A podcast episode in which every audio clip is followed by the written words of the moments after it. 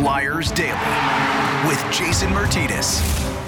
All right, here we go. Flyers Daily for Sunday, March 13th, as the Flyers fall to yesterday to the Carolina Hurricanes by a final score of 3 to 1. Game was tied at 1 heading into the third period.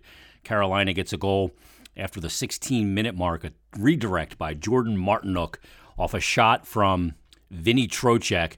Finds the back of the net. The redirect is able to get by Martin Jones, initially tracking that puck glove side. The redirect sends it high blocker side right by his ear, unable to get it. And the Canes get an empty net goal there as well from Sebastian Aho, and they skate off with a 3 1 win over the Flyers. Fought, hard fought game. Flyers played them very tight. Carolina, obviously, very good team. Best win percentage, points percentage in the entire National Hockey League. Flyers took a good punch from them in the first, got through the first period scoreless, picked it up in the second.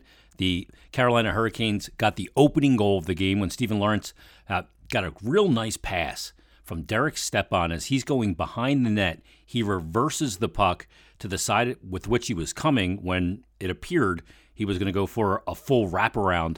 That fooled Martin Jones. Uh, Morgan Frost lost his coverage on Lawrence there, and uh, the Canes got on the board 1 0. But the Flyers had a goal disallowed about the 16 10 mark of the period uh, to get it tied, but it was ruled to be goaltender interference, not a penalty. It was incidental contact. Referee waved it off right away, and it was a good call. But uh, just seconds later, the Derek Brassard line once again back out there picks up the game tying goal. It's a dump in from Cam Atkinson of a flipping puck on edge that jumps up on Freddie Andersen. He can't control the rebound, and then Derek Brassard, in what I believe is a set play, busts it to the net and is able to get the rebound and put it by Freddie Andersen. Ristolainen and Cam Atkinson picked up the assist. We saw that earlier in the season against the Boston Bruins. Giroux flipped one in, uh, a, a, lobbing puck in on Tuukka Rask, and it took a crazy bounce. And then Cam Atkinson actually picked up the goal there. The player reads it when he flips the dump in. They're busting it right to the goalie, trying to get behind the D. Worked on both of those occasions, so the Flyers get it tied. And like I said, they head to the third period uh, in a 1 1 game against Carolina. They actually had a 2 1 win against Carolina in Carolina earlier this season. They were down 1 0 heading into that third period, scored two third period goals to get a 2 1 win. But ultimately, at 16 10 to the third, that's when the Jordan Martinook redirect uh, gets by Martin Jones and the uh, Carolina Panth and the Carolina Hurricanes take the lead, and they add that on, uh, and they add that empty net goal by Sebastian Aho. 3 1 the final. Shots in the game 36 29. And uh, Martin Jones performed really well in this game. A lot of people were kind of questioning why Martin Jones starting in this game.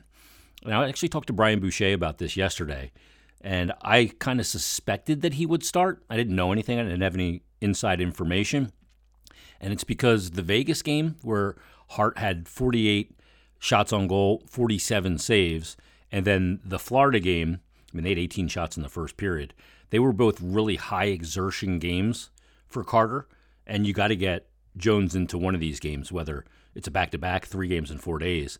So it's either today against Carolina or tomorrow against Montreal. Yeah, Carolina is the better team over Montreal. Matter of fact, Carolina is the number one team points percentage in the NHL, and Montreal is dead last in points percentage in the NHL. But uh, it was a situation where you could get Jones in there today. And maybe part of that equation was to kind of showcase Jones a little bit for a possible trade. And if that was a showcase today, then he enhanced his value because he played very well in the hockey game against a really good team that gets good matchups against you. They're deep, they come in waves. They have seven guys on that team in double digit scoring, some high end talent, good defensively. Martin Jones did his job in the game. Flyers just unable to get anything beyond the one goal beyond beyond uh, Freddie Andersen. So uh, they're back at it tonight. They're going to take on the Montreal Canadiens. Obviously, we all lost an hour of sleep last night with the clocks changing. Flyers coming on the back to back, but so is Montreal. Montreal played last night, actually lost in the shootout to the Seattle Kraken in Montreal. So they're traveling to Philadelphia last night. Flyers were traveling back from Carolina. Now the Flyers getting back much earlier, A, because their game started at 3 and the Canadiens game started at 7. Not to mention Canadians coming in over the border have to go through customs and the whole thing, losing the hour of sleep. Slight edge to the Flyers in that regard. But uh, they'll take on the Montreal Canadiens tonight, who obviously have had a very, very rough season. They have the worst points percentage in the entire National Hockey League. And if the season were to end today, which it doesn't, they would actually have the highest percentage chance to land the number one overall pick. Now, there's still some some runway here for uh, the Montreal Canadiens, and they've played much better hockey of late, significantly better. They're seven and three in their last ten, seven and two in their last nine. There are plus in goal differential, and really, this is kind of the point where Marty St. Louis took over for Montreal. They fired Dominique Ducharme. They bring in Marty St. Louis, who had no coaching experience at the professional level at all. We know he played in the NHL. He's a Hall of Famer, won a cup, uh, all that with Tampa and then eventually the Rangers. Uh, but he gets the job and really has kind of freed up the Montreal Canadiens. Fresh voice, and it's been a very frustrating season and with a very large fall from grace, obviously, from where they were last year, where they had that magical ride all the way to the Stanley Cup final. But they're a team like the Flyers that has dealt with significant injury loss this season.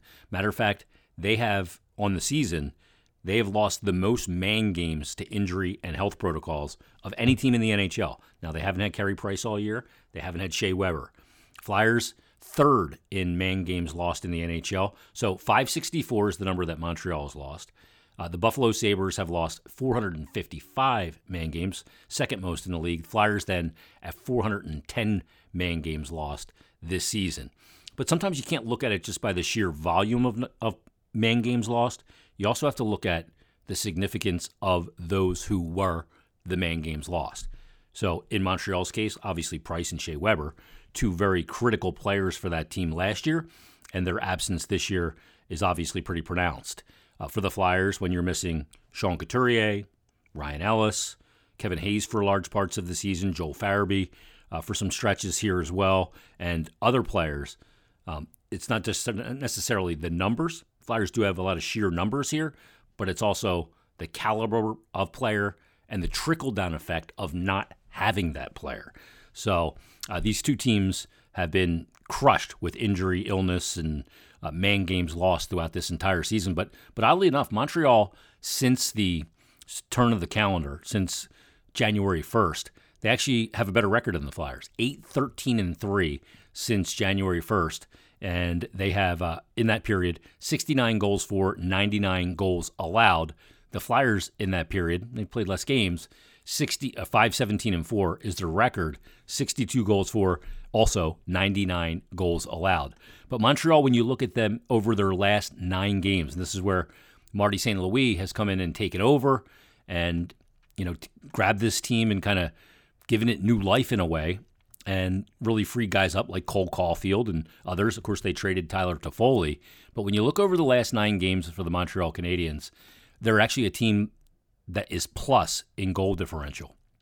And that obviously has not been the case for them at any point this season. I mean, a horrific start to the season, but over their last nine, 7 and 2, 34 goals for, 26 goals allowed, and they've been getting the job done. So, what does that mean for them? Does that mean that Marty St. Louis is going to get the job? That remains to be seen as well. But um, they've gotten things pointed in the right direction. It could put them in a position where maybe by the end of all this, they don't have the best odds to land the number one overall pick in the NHL. When you look at the, the top teams and the highest percentage chances, it's Montreal, who has a 25.7% chance to land the number one overall pick, 18.7 to land the number two overall, and 55.6 to land the number three overall pick. Seattle then at 12.1% for the number one overall. Arizona at 10.9%. Buffalo at 9.7% to land the top pick, and the Flyers at 8.5% to get the top overall pick in the 2022 NHL entry draft. So still uh, a lot of a lot of games left on the schedule. We'll see how this plays out, but it'll be the Flyers and the Canadiens tonight at Wells Fargo Center. It'll be Claude Giroux's 999th game in the National Hockey League, of course, all with the Flyers. And then uh, it'll be on to a thousand coming up Thursday when the Flyers host the Nashville Predators. We'll have a lot of coverage here on Flyers Daily of Drew getting to the 1,000 games played milestone. Uh, we'll talk to some uh, teammates of his, both current and former, and other dignitaries as well. So look forward to a jam packed week uh, with some great conversations and great interviews uh, with some people to reflect on Claude Giroux getting to 1,000 NHL games. So Flyers Canadians tonight. I wanted to get to this one th- DM that I got in this episode as well. And I got this DM a couple days ago. And uh, the guy that DM me is at CityKid18. And here's what he had to say. And it's regarding Giroux, at least initially. He said, There's a big part of me that does not want Giroux to go anywhere unless we know he will come back on a team friendly deal. He would be so hard to replace next year with the cap space we will have, and I think G would rather win one in Philly than two or three cups anywhere else. We have a good group here, and I still think people are downplaying the injuries too much. Yes, teams should be able to carry on, but when you take away a number one D in Ellis, a top line PK power play forward in Sean Couturier, and arguably two of your second line in Hayes and Farabee, it changes the dynamic of the entire team. He said, I think the players know this, judging by Hayes and Ristolainen's comments this week. And he said, if G is gone for good, Coots taking a team friendly contract in order to give the team more cap space and a better chance to win leaves no doubt who the next captain should be. And he said, as much as it sucks, it will probably cost us a second round pick, but JVR will be in Arizona next year. That $7 million is more valuable uh, this next year than a second round pick. With the age of this core group, the window is in the next two to three years, but it has to start next year for sure. So interesting, a lot of elements here. First of all, as far as JVR and, sending a second round pick to Arizona, Flyers don't have a second round pick in the 2022 draft. And the 2023 draft, that's not going to be one where they're going to be looking to part with picks when the prognosticators are saying that that is a really good deep draft. So I think that that part is unlikely. But as far as Giroux not wanting him to go unless you know he's going to come back on a team friendly deal, look, it's really rare. We've talked about this before that players that have been in a place for a long period of time get traded as a rental. It's really rare that they return to the team that they were with for a long period of time and traded from. Now, there's a couple of reasons. Number one, if they traded you at the deadline and were in sell mode, they're probably in some sort of rebuild or retool or something like that. That's number one. And then a player at that point in his career, when you have an expiring contract north of 30, you may be looking to win, and that situation may not be ideal. So that's one element of it. Plus, I think the other element of it is, and I've talked to a lot of people about this recently, just kind of inquiring.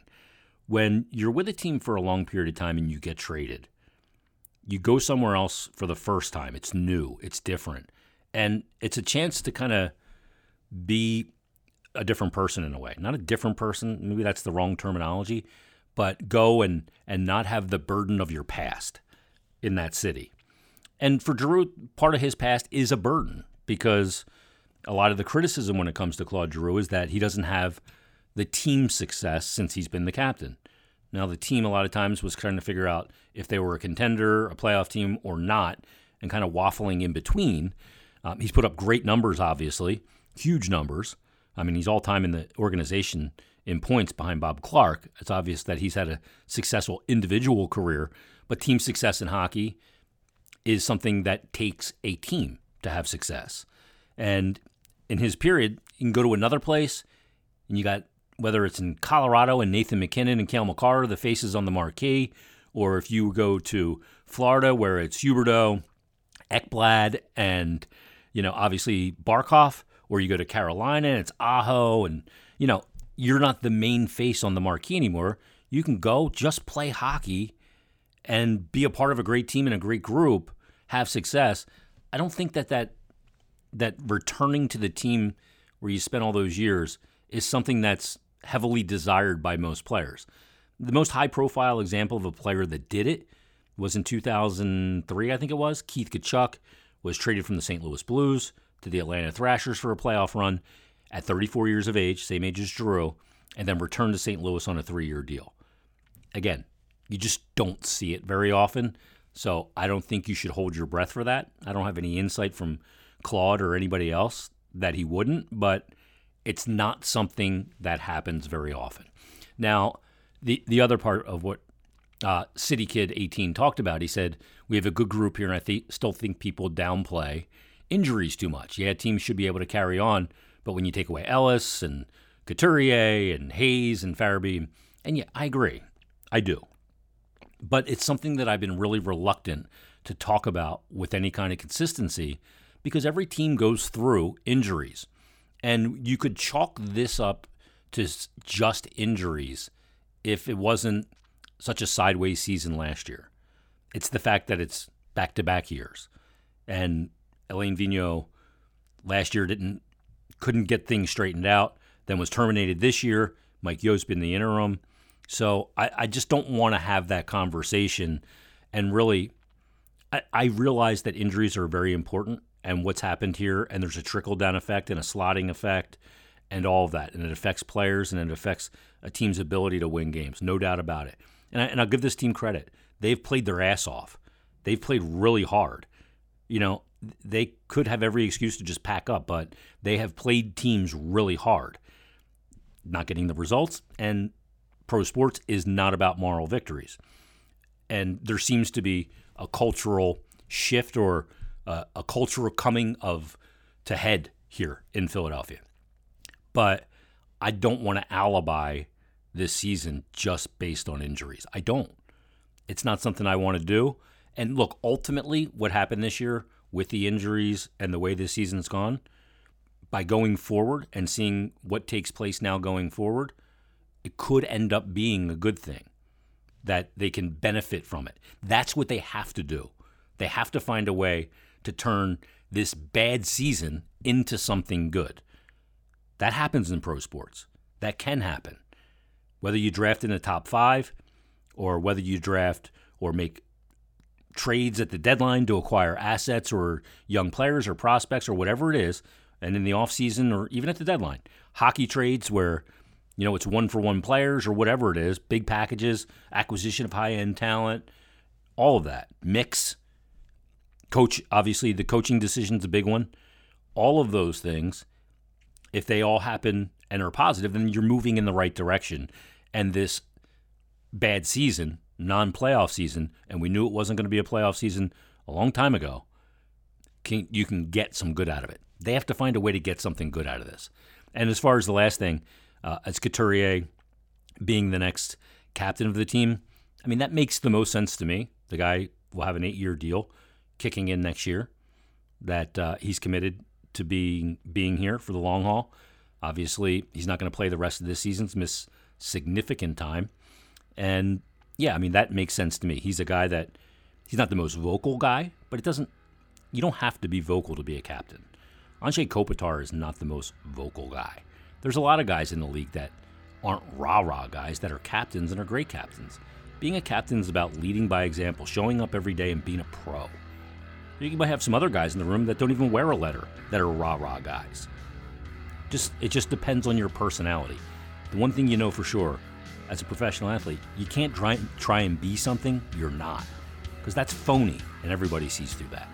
All right, Flyers Canadians tonight, Wells Fargo Center, game 999 for Claude Giroux and then we'll be counting down the days to game 1000. We'll break it down tomorrow, plus Bill Meltzer and much more. Everybody, thanks for listening. We'll talk to you tomorrow on a brand new Flyers Day.